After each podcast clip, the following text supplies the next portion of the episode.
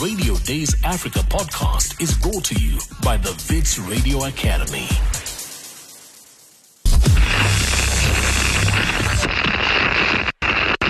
Three, two,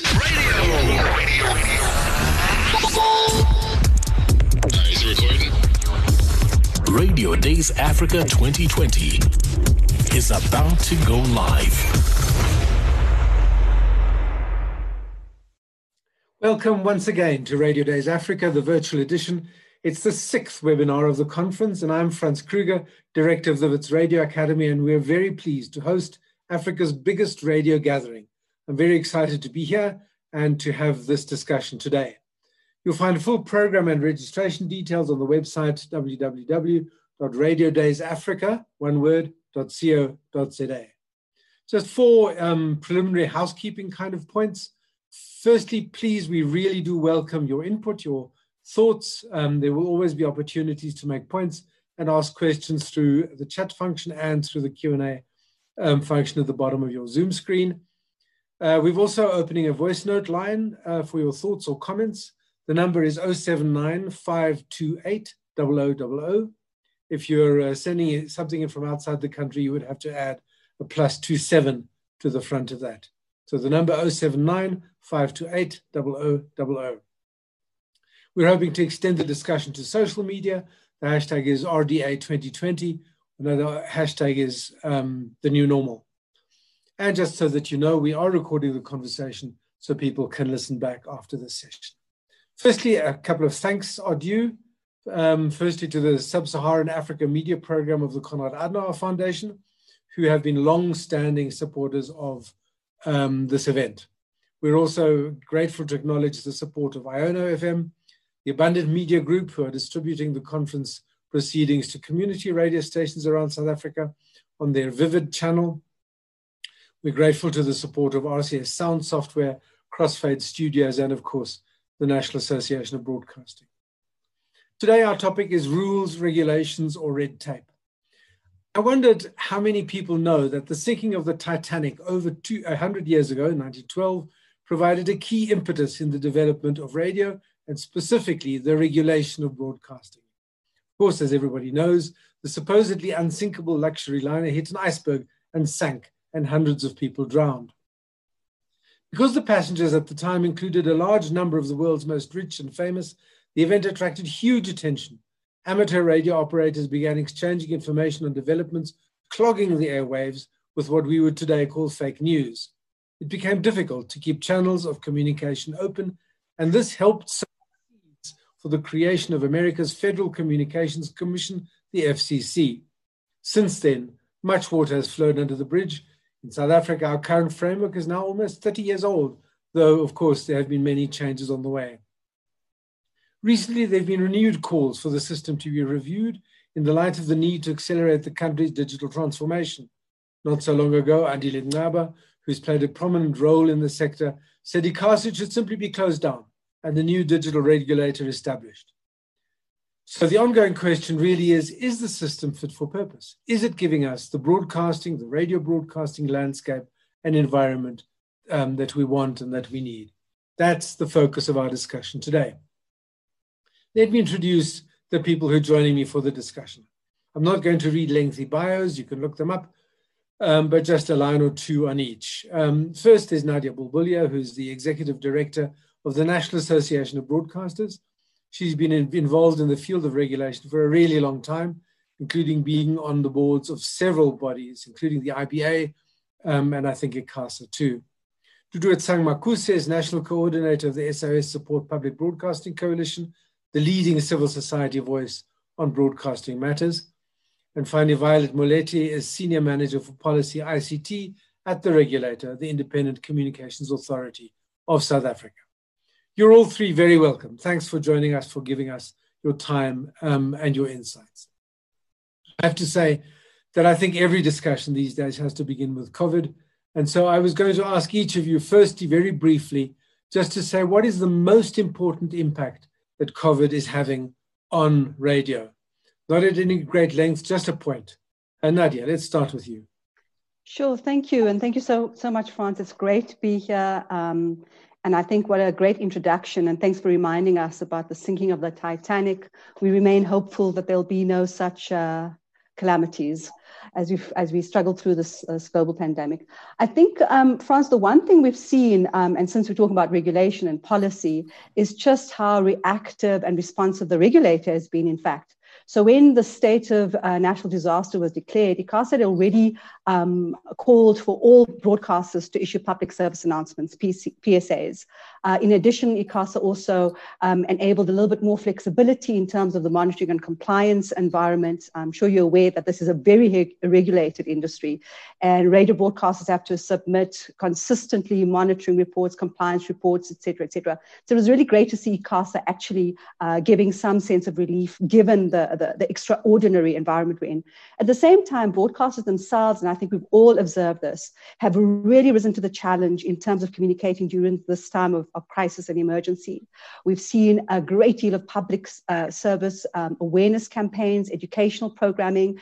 And so, what would normally have been very kind of commercial um, has also pivoted in the right direction to make sure that there's good, credible uh, information, communications going out to all citizens uh, around the pandemic.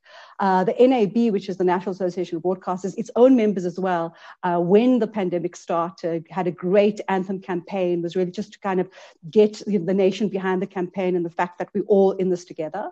Uh, they also did a wonderful um, campaign around uh, gender based violence. Uh, regrettably, this is, as even our own president said, another pandemic in, in the crisis of all of this. So I think broadcasters and the regulator and the policymaker actually acted very re- responsibly um, and I think very uh, you know meaningfully. And I'll stop there. So full marks there from the NAB for um, for everybody concerned. Um, Dudu, what do you think? What what has been the impact of COVID um, on radio broadcasting? So I think COVID has done two things, which um, you know are fairly sort of. The one is is obvious in the sense that we've always considered radio an intimate medium, but now more than ever, we suddenly realize just how intimate um, the radio platform is above all other platforms, in fact.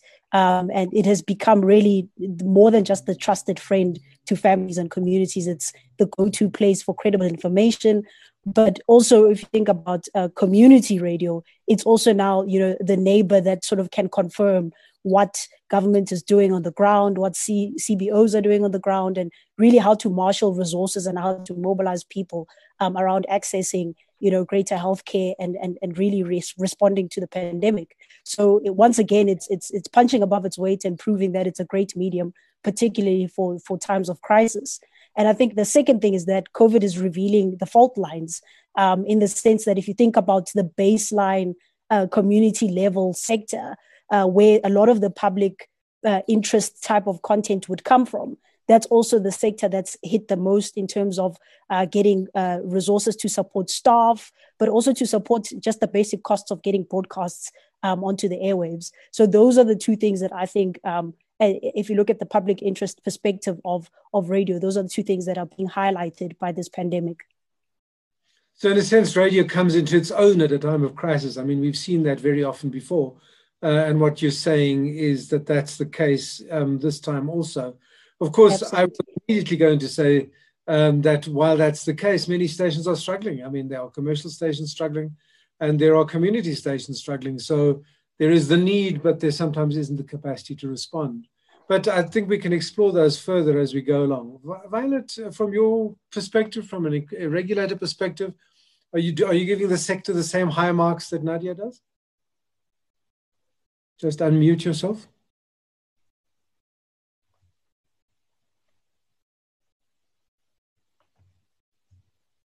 Yes, go ahead.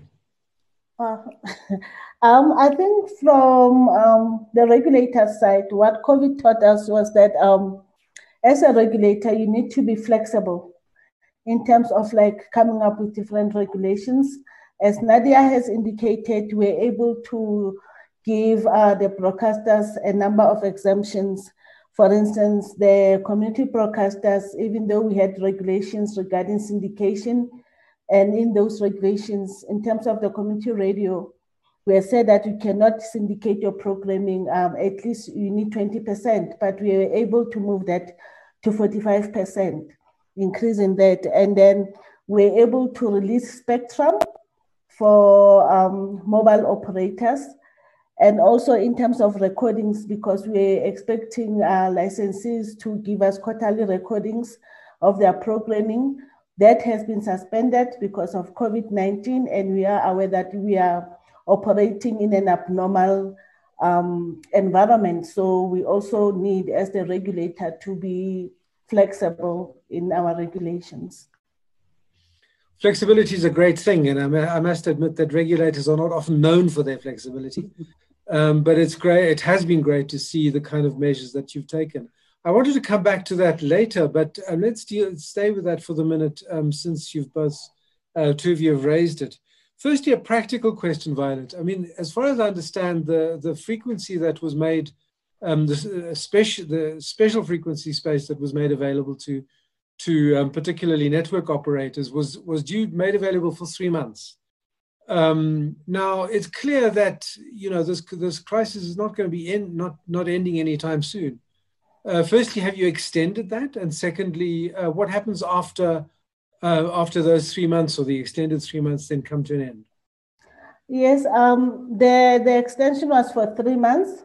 But because we are still in this pandemic, um, this is just my personal thought. I think it can be, it will be extended for, I don't know, until, because even at ICASA, we are now working from home.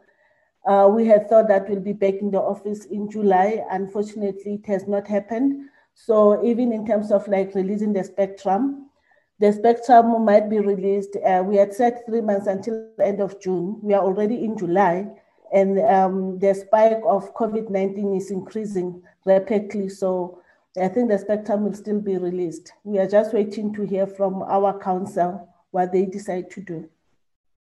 Will this um, uh, temporary allocation affect the planned auction um, of high demand spectrum that was planned for later this year? Um, it might, depending on what council decides to do. Because we had planned uh, for this year that we are going to auction the spectrum. We've even announced it in the newspaper that is going to be, the spectrum is going to be auctioned later this year. But from the reality is that um, in the situation that the country and the world is currently, we might need to extend it further. I guess there is so much uncertainty that it's really hard. Yes to predict. Um, but it did. I did wonder about that because, of course, once um, network operators have got that extra, extra, space, it's going to be very hard for them to to kind of give it back. Um, Nadia, just if you look at, if you're looking at this package of measures uh, that that Violet has outlined, I mean the the relaxation of some of the requirements, um, frequency being uh, space being made available, and so on and so forth. Um, is it a good package? Is was would there be something else that, from an NAB perspective, you would have liked to have seen? I think you know the the point is, and and we keep having to remind ourselves that we have a common enemy, and right now that common enemy is this virus. It's unpredictable. Uh, we really don't know how long the state of disaster will continue. In terms of the act itself, the state of disaster can be renewed on a month by month, etc. Um, this is a moving target.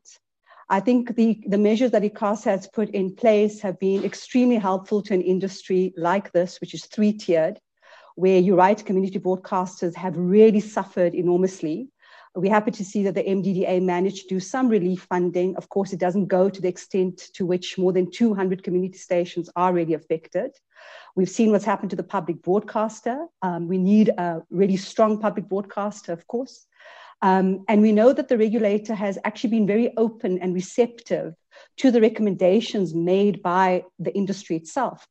And so I think that this they will consider as we move along. It will be a case by case scenario. You know, we also need to recognize that this industry is an absolute advertising free fall. The entire three system depends on advertising revenues. With the lockdown and the shutdown, advertising just plummeted. Uh, when you talk about relief measures and you talk about packages and you talk about funding, this industry has not received any direct funding, so to speak.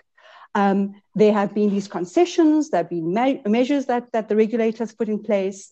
Um, we have consistently pushed because we're part of work streams with government around how they can assist even further. There was an interim relief for spectrum for community broadcasters by Sentech. Again, all of these are moving targets. Um, and we just have to be bold enough to, to make hard decisions during this time because to the point that Dudu made, in a time of crisis, your go-to is your traditional media, and we've seen that because it's credible, it's responsible, um, and we've seen that it still reaches the majority of our citizens. So, um, radio broadcasters and I suppose television broadcasters should be getting subsidy under these circumstances. Is that what you're saying? I'm saying that there needs to be a lot more creative thinking. And Franz, you know, we've been in this industry for more than 25 years. We've had countless discussions about special funds for the production of content. We've had countless discussions around how to ensure that our public broadcaster is truly funded through the public purse. Here we are having this conversation 25 years later. We've had countless discussions around how we need to inject more resources into community broadcasting, which is at the cold face of our communities and is so needed.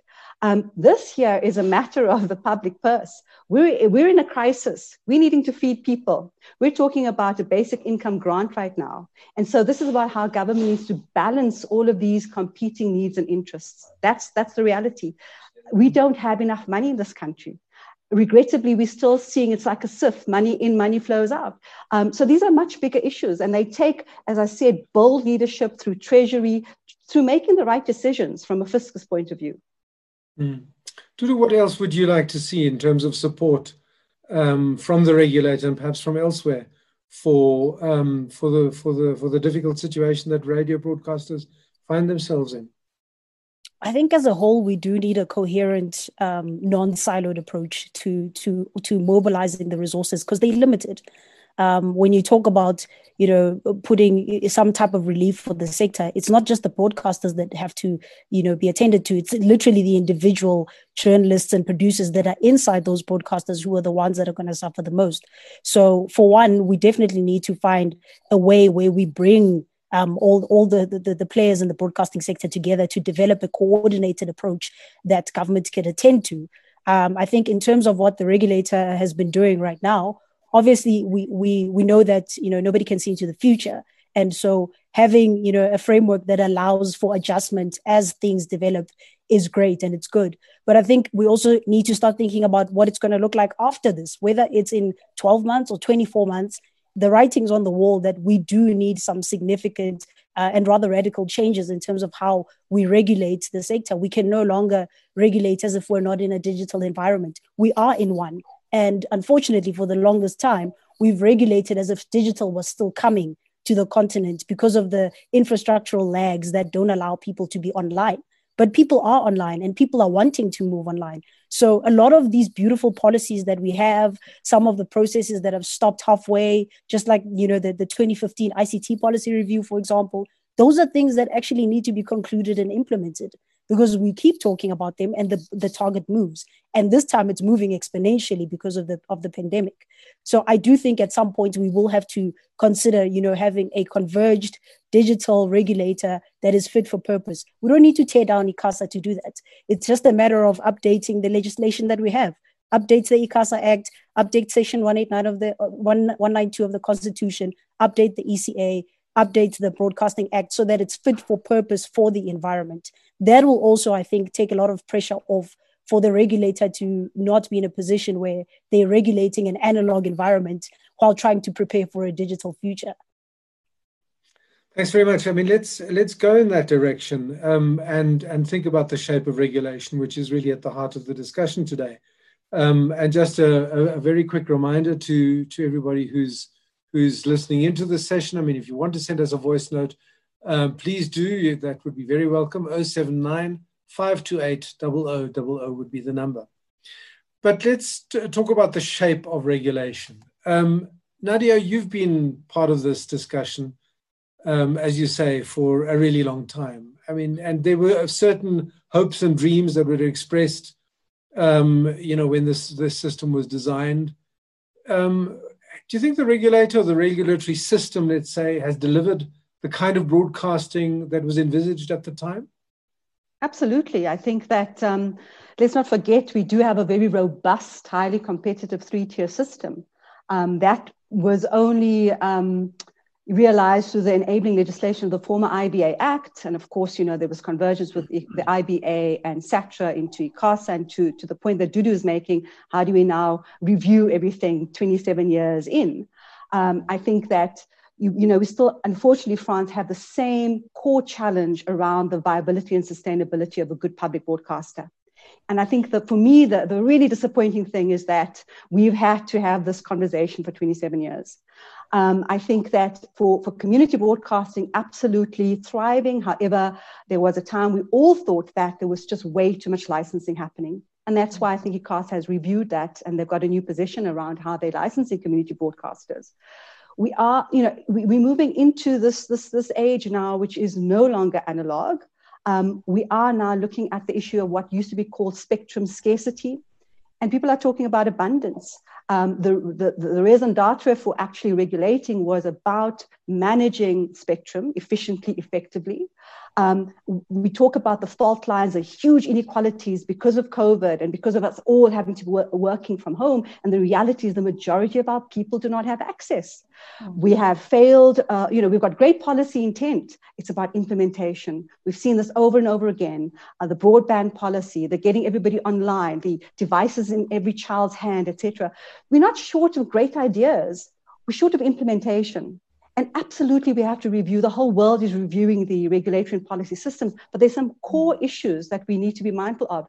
And they go to the freedom of expression, the rights for all of us to have access to good information, credible information, the right to, to, uh, to, to express ourselves, our cultural heritage, our language, all those core principles still have to be within the system. No matter where we're shifting it to, that's still very core and has to be protected um, and continue to be enabled. So you mentioned the SABC, and you say, um, you know, nothing, you know, we're still having the same debates that we did so long ago. Why is that? I mean, why why hasn't there been movement? Why are we not moving forward with that? I'll let to jump in right there. the million dollar question.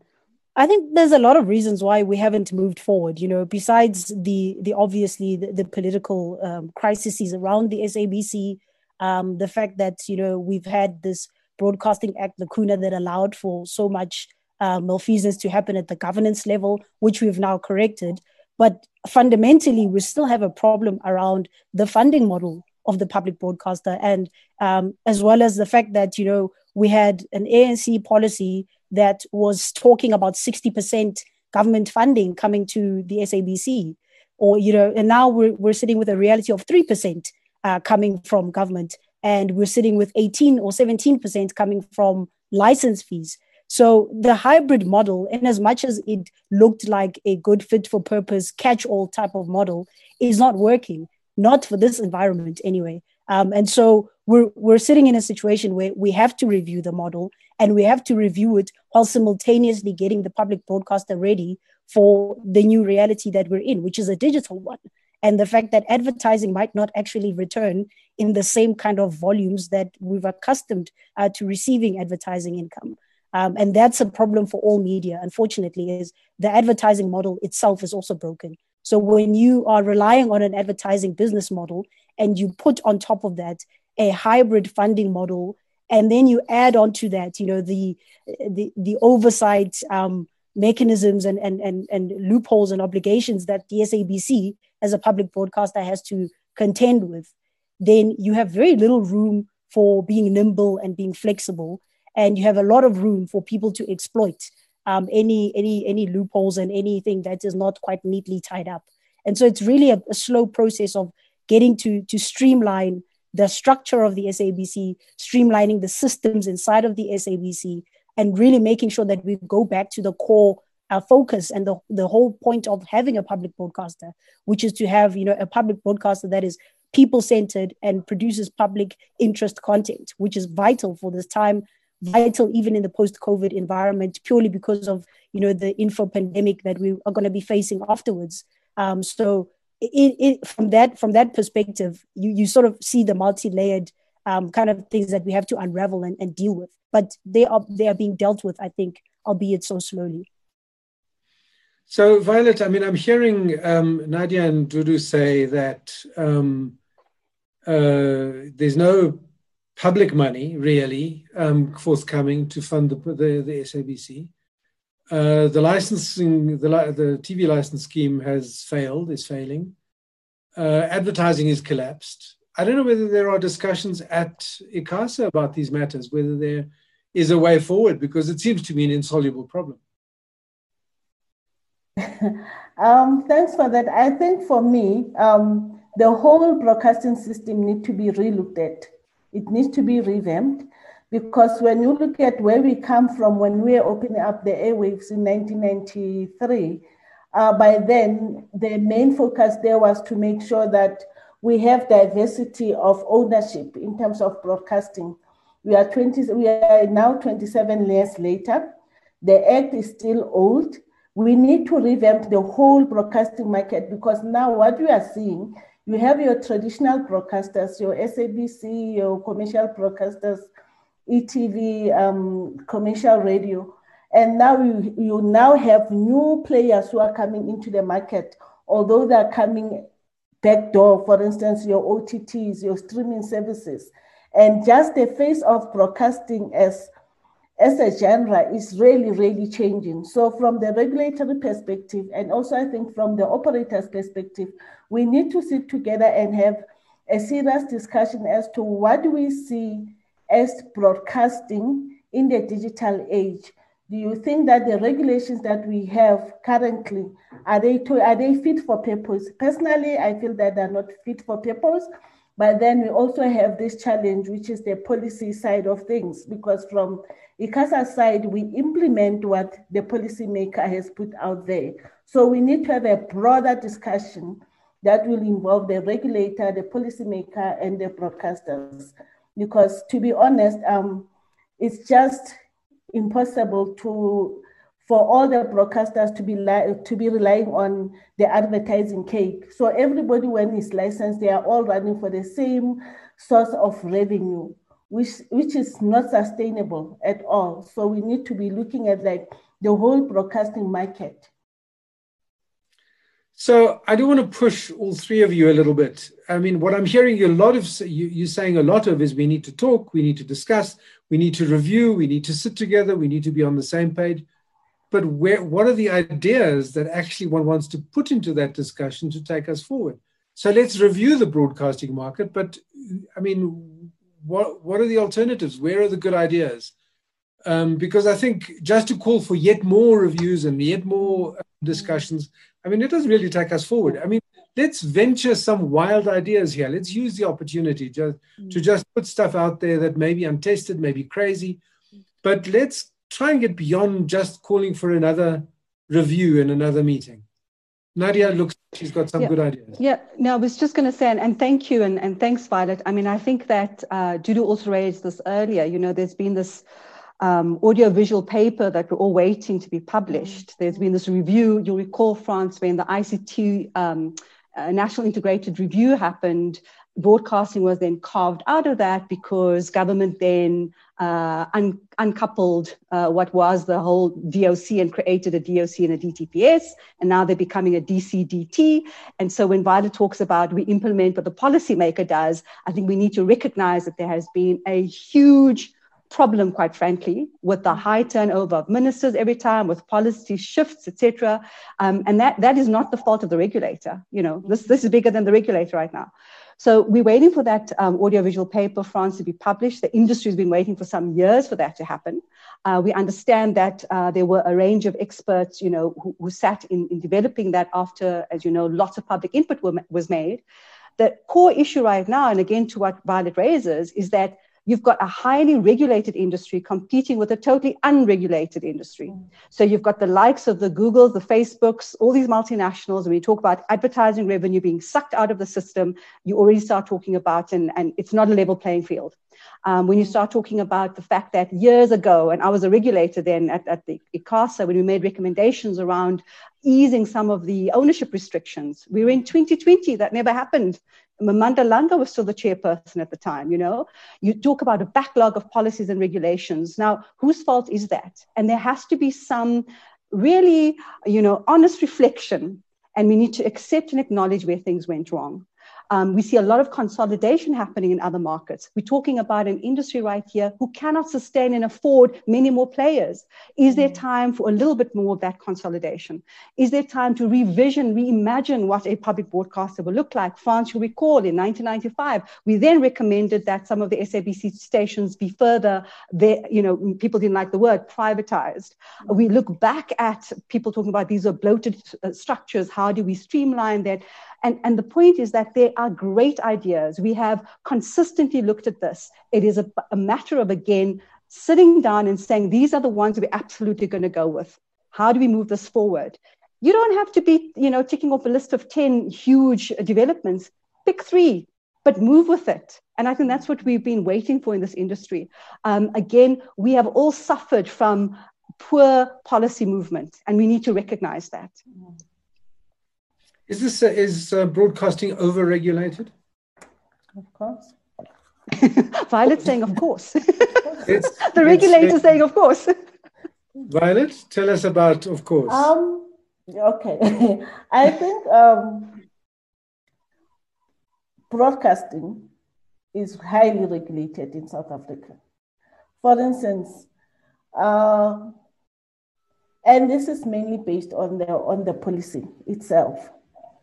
Uh, for instance, um, we have regulation on advertising, which is like the the lifeblood of of the sector. You know, you have regulation on advertising that you cannot you can cannot exceed so many minutes within an hour in terms of advertising we understand the rationale, we understand where it comes from, especially when in terms of like when you look at children, whereby you'll find that when you have like a lot of adverts on children's programming, sometimes children are not, uh, you know, they cannot differentiate between what is real content and what is the ad, the the, the advert the adverts. So um, then you, we go as far as coming up with regulations in terms of like um, the local content quotas. For me, that, that's a good thing because we want to promote um, local programming in South Africa. We want to promote the industry, the independent production. We want to make sure that if I'm in South Africa, I switch on and television, I should be able to identify with, with, with what is on television. But uh, there are instances where you find that some of the regulations are really unnecessary. For instance, if you look at like the community broadcasting, the landscape of broadcasting is changing. And to an extent that in terms of the act, you still have, you have to be um, either community of interest or geographical community. Now, if I'm geographical community, as a licensee, I, for instance, I operate in Soweto. Let's say I have a license in Soweto, but I can spill over to Pretoria. Is it still a community of?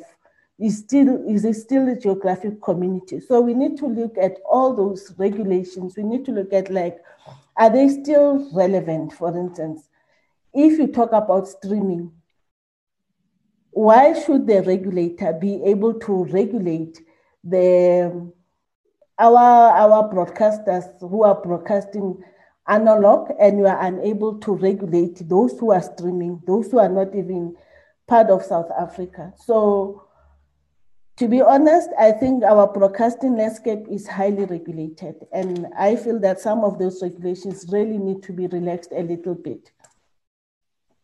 So you've mentioned advertising, the advertising regulations you as as ones that you you would relax uh, perhaps also some of those categories of community radio. Dudu, mm-hmm. do you think overregulated? And if so, what would you cut out of the regulatory system? I definitely think we we're overregulated. I think obviously because the premise was to try and create an enabling um, environment and to try and create an environment that's more accessible and that would foster some kind of growth and pluralism. It kind of makes sense how we ended up where we are.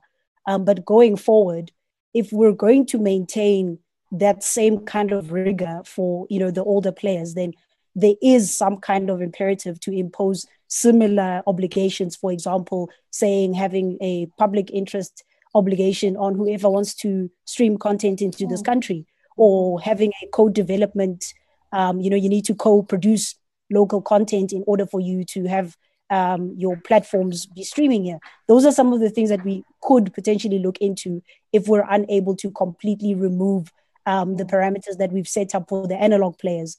Because on the other hand, is as long as the analog environment exists, you have to regulate that scarce um, resource. But if we are moving completely into a, a digital environment, then suddenly we can talk about you know public service media and the audiovisual content space being regulated for the public interest in other words to encourage the types of content that would otherwise not be commercially viable not necessarily be attracted to attractive to advertisers or even whatever other you know forms of revenue would pick up but are still essential um, particularly in a developing environment like ours um, i would love to see you know a, a netflix or a hulu not have the not not develop content because they are deciding to venture into a space but develop it because they are in that market. So if you're in this market you should be supporting the developmental goals of this particular market.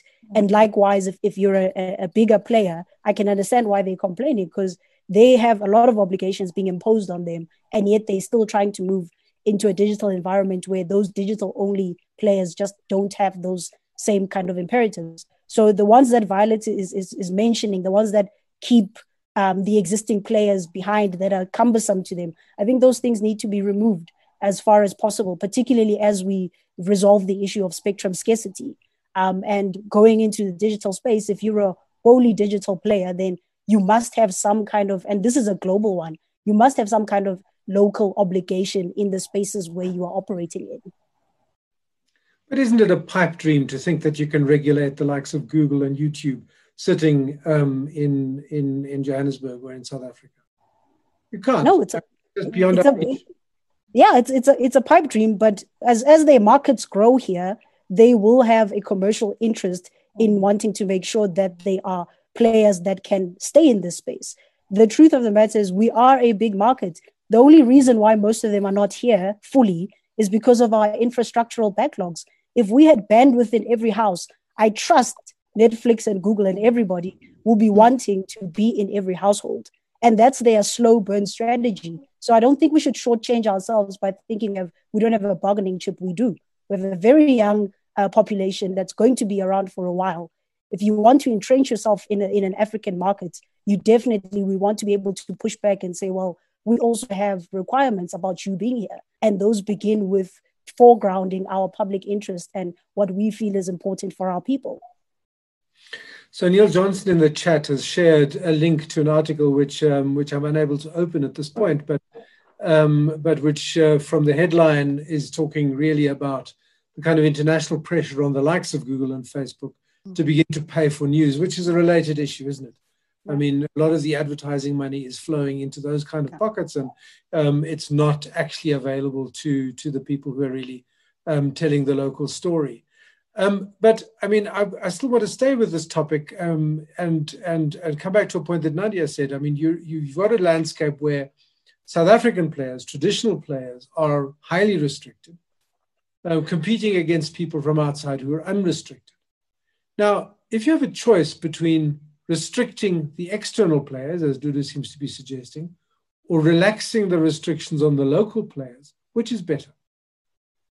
You know, I think we, we, we talk about, we always talk about a level playing field. We always talk about fair competition. And I think the issue we need to focus on is what is market access? What is it that is acceptable when I come into your territory and start, you know, um, to be quite frank, stealing your audiences.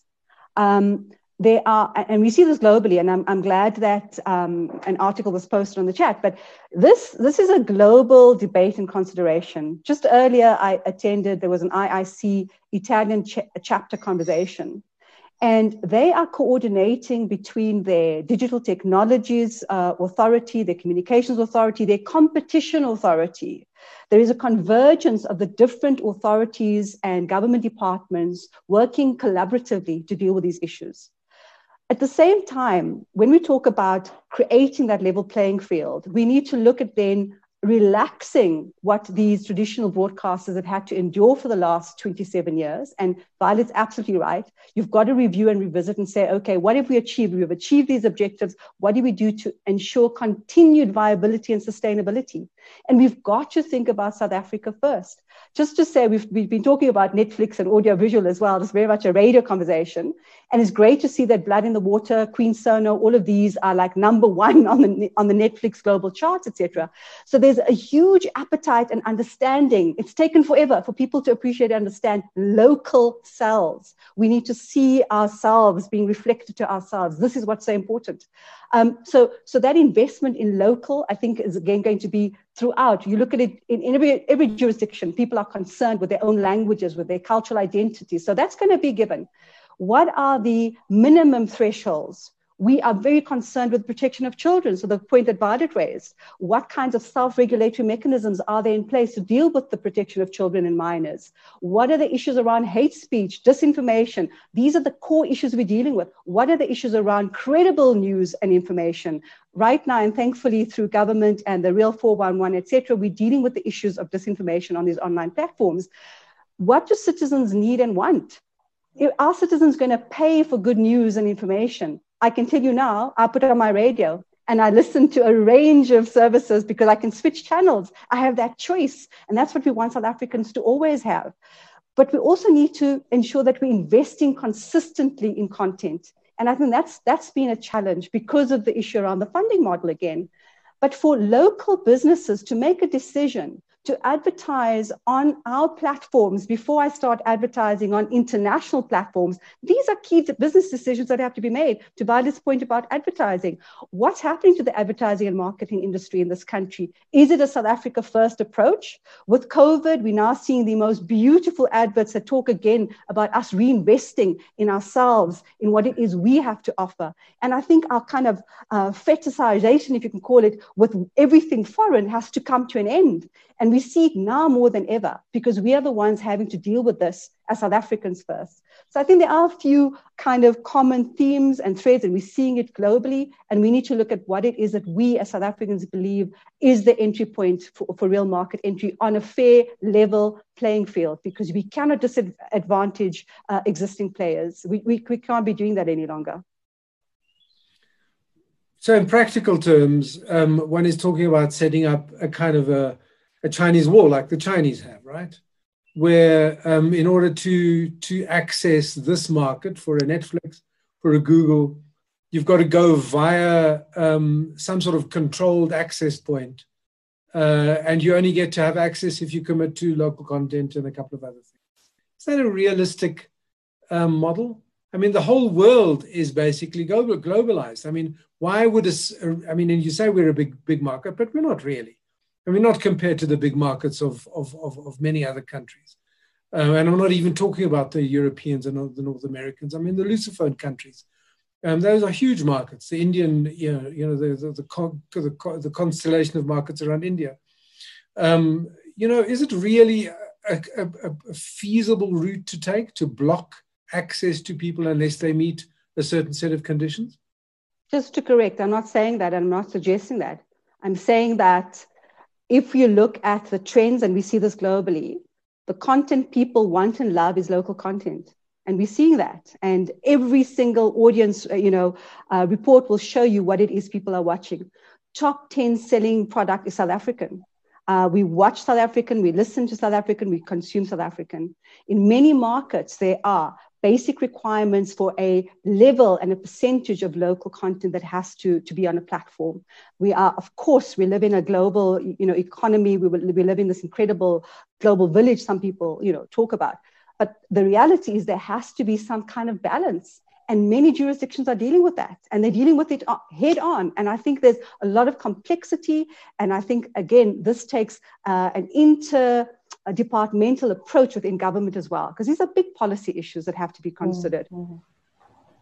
Well, certainly it's an international issue. You're quite quite correct. Just a quick reminder um, that uh, we're talking about uh, uh, rules, regulations, and red tape with Nadia Bulbulia of the NAB, Duduetsang Makuse of SOS, and Violet Moleti of um, of ICASA. Um, I, I'd like to talk um, about a couple of specific issues. I mean, we've talked about the response to COVID um, and, uh, you know, the effectiveness of that. Um, uh, Violet, I'd like to just go back to one of the things that was in the news quite a lot, and that was the regulators' handling of compliance in the community radio sector.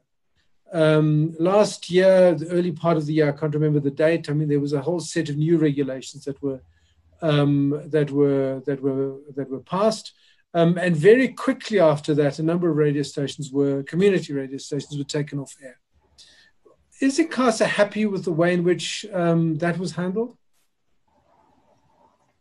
Um, remember what uh, Nadia will know this. Uh, when we were beginning to license community radio stations in the early 90s, 1993, 1994, there was, we had like very stringent requirement for community broadcasting.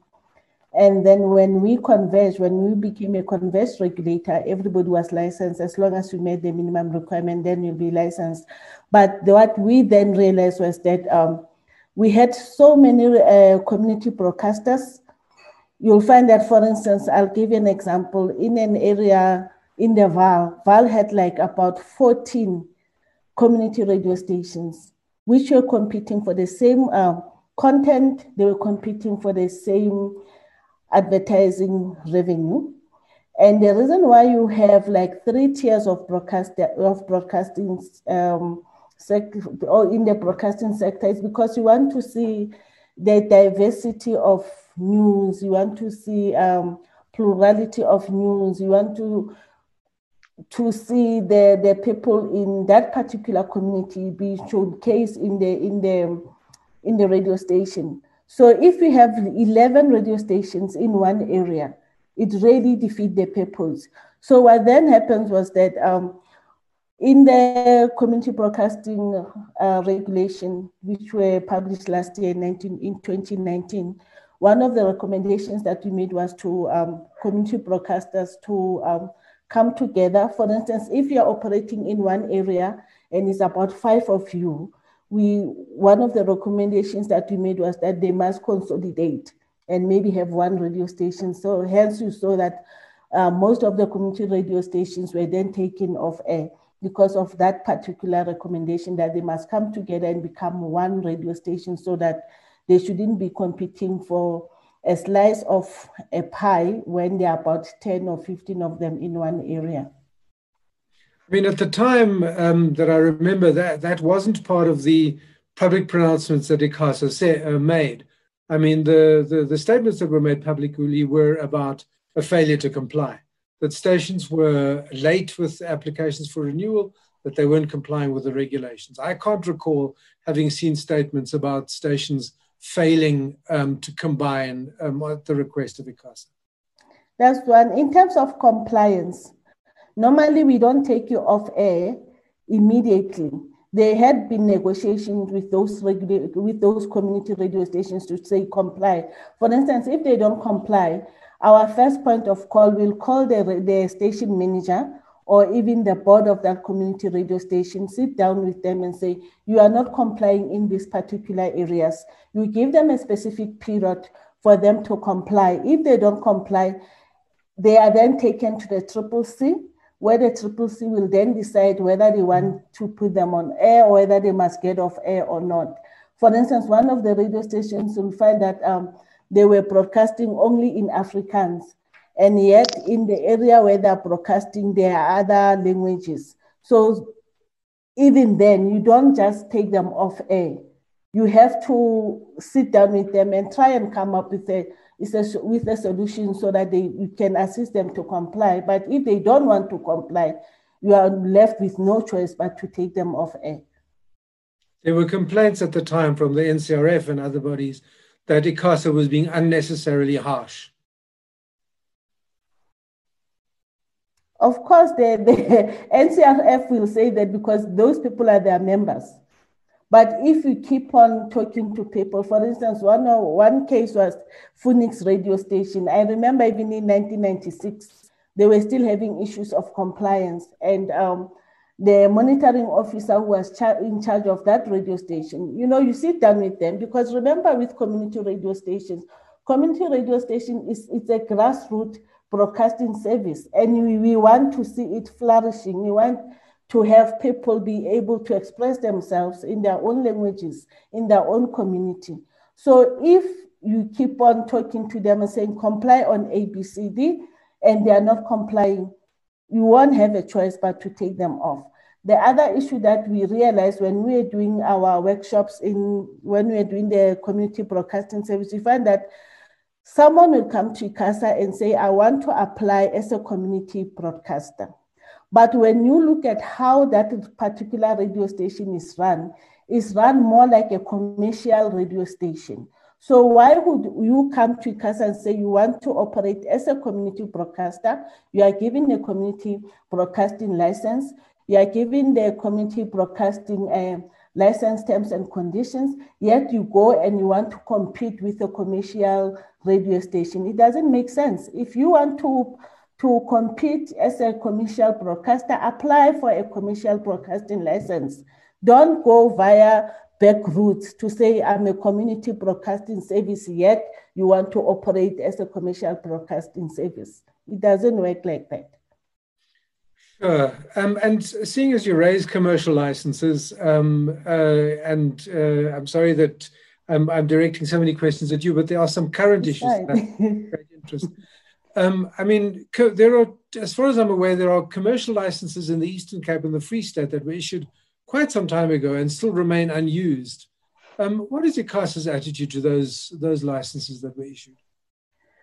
Uh, I remember that our licensing department came up with the, um, the regulation that says use it or lose it principle, whereby if you are given a spectrum license, and you have been licensed in that particular area and you are not using that license, you're supposed to lose it.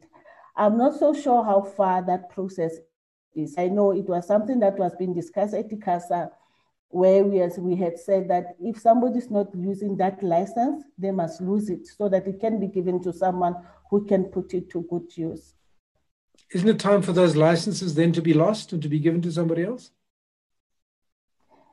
Yeah, I, I mean, if you are not using that license, why are you holding it? Because it's like you are holding the spectrum now.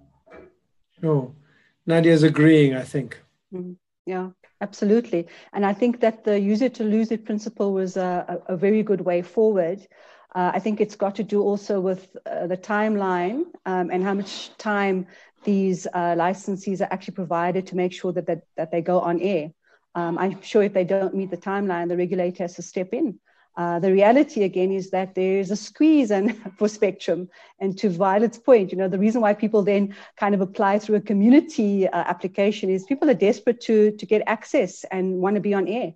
Um, and you know, there really is a limit, especially on kind of the uh, FM band example, for example. So yeah, but I'm glad that the use it or lose it principle is actually being implemented, Violet. That's great. Yeah. I mean, I'm, I'm speaking subject to, to correction here, but I think that the time that has elapsed since those licenses were issued is, re, is a really long time. Um, and one would have thought that that principle would apply at this point. Um, we're, uh, we don't have a great deal of time left, but just a reminder that um, you can send us questions or comments either on the chat or in the, uh, the Q&A section. You can also um, send us uh, voice notes. Um, I've got, uh, I'll give you that number again. If you do want to still send us a voice note, it is 011, uh, it's, it's 079 528 0000. And let's see whether we can get any, get some comments into, um, into the discussion. Dudu, I mean, another issue that's been uh, uh, very prominent in the, in the last little while, and it has uh, regulatory implications, of course, is the, the, the, the, the plan by the SABC to retrench um, I think it's something like 600 staff. Now, of course, those that's um, uh, you know subject to all sorts of processes in terms of the law. Um, I know that SOS have released a statement which uh, which cautions in certain directions, but doesn't come out directly in in um, in, in, opposition. Um, do you accept that that's uh, the, the, a necessity for the SABC, what kind of a role would you like the regulator to play um, in ensuring that a, a, good outcome results from uh, this path that the SABC has moved on? I think obviously the the SABC, you know, the chickens have come to roost for them because this is people forget that this process has been almost 24 months in the making, if not longer. Um, we're we're hearing that people you, you know people were discussing um, the bloated SABC staff for years now.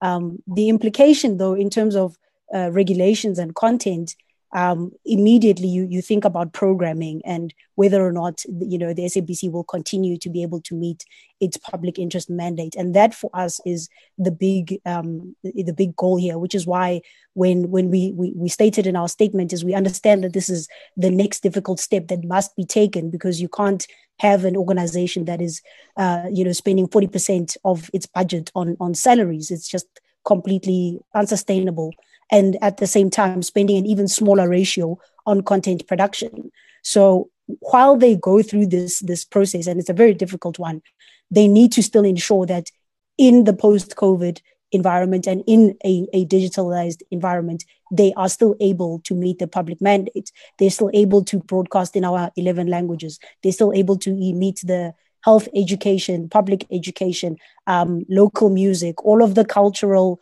uh, imperatives, and on pretty much everything that is uh, encompassed in the public interest mandate. That's the big tall order that they need to ensure they'll still have the capacity to deliver on following this this entire process whether they restructure right size move people around retrain they need to be fit for purpose in terms of the mandate and they need to be fit for purpose in terms of being able to deliver on platforms and they need to be fit for purpose regarding their business models you know so the overhaul is really a multi-pronged one and i don't think it's there's any other softer way of doing it it's time for radical moves otherwise they're going to perpetually be in a cycle of crises Violet, has the SABC engaged the regulator about these plans? About their retrenchment? About their no. restructuring and retrenchment plans? No, no, they haven't. They haven't. Are you concerned about, as Dudu says, their capacity to continue meeting the mandate? Of course, we are concerned because they are the, the only public broadcaster that we have in South Africa. And we are hoping that whatever comes out of the, those retrenchments it won't be at the cost of their public mandate. Remember, as the regulator, we uh, our act uh, stops us from interfering in the day-to-day business of the broadcasters. So, if they come to ICASA, it will just be for information sake. But the only thing that we deal, how we deal with them, is in terms of their mandate. But how they run their business, we are not supposed to interfere with that. Sure.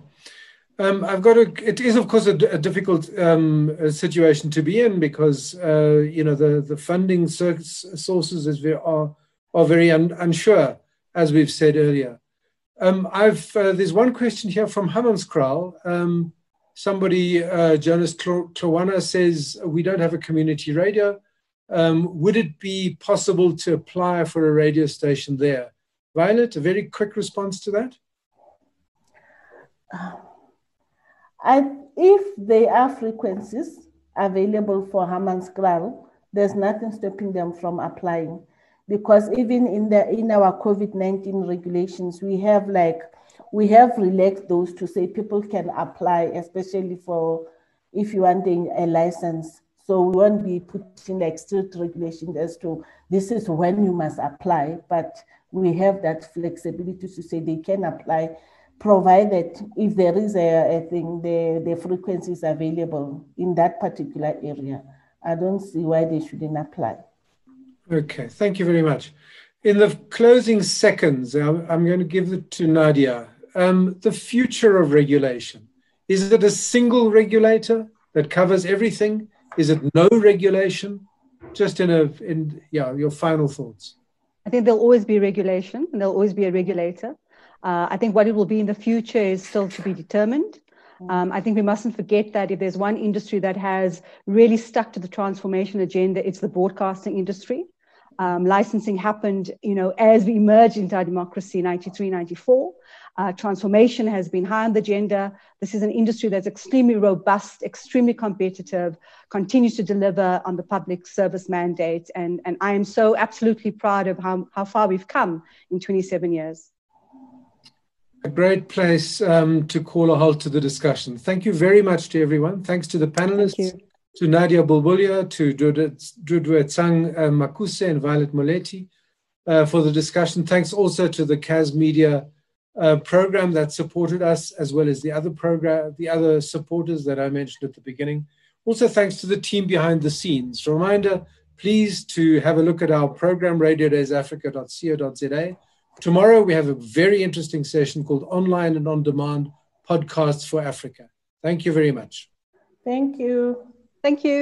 Thank you for joining this Radio Days Africa session. Click to watch or download the podcast. Radio. That was a Radio Days Africa podcast brought to you by the Wits Radio Academy.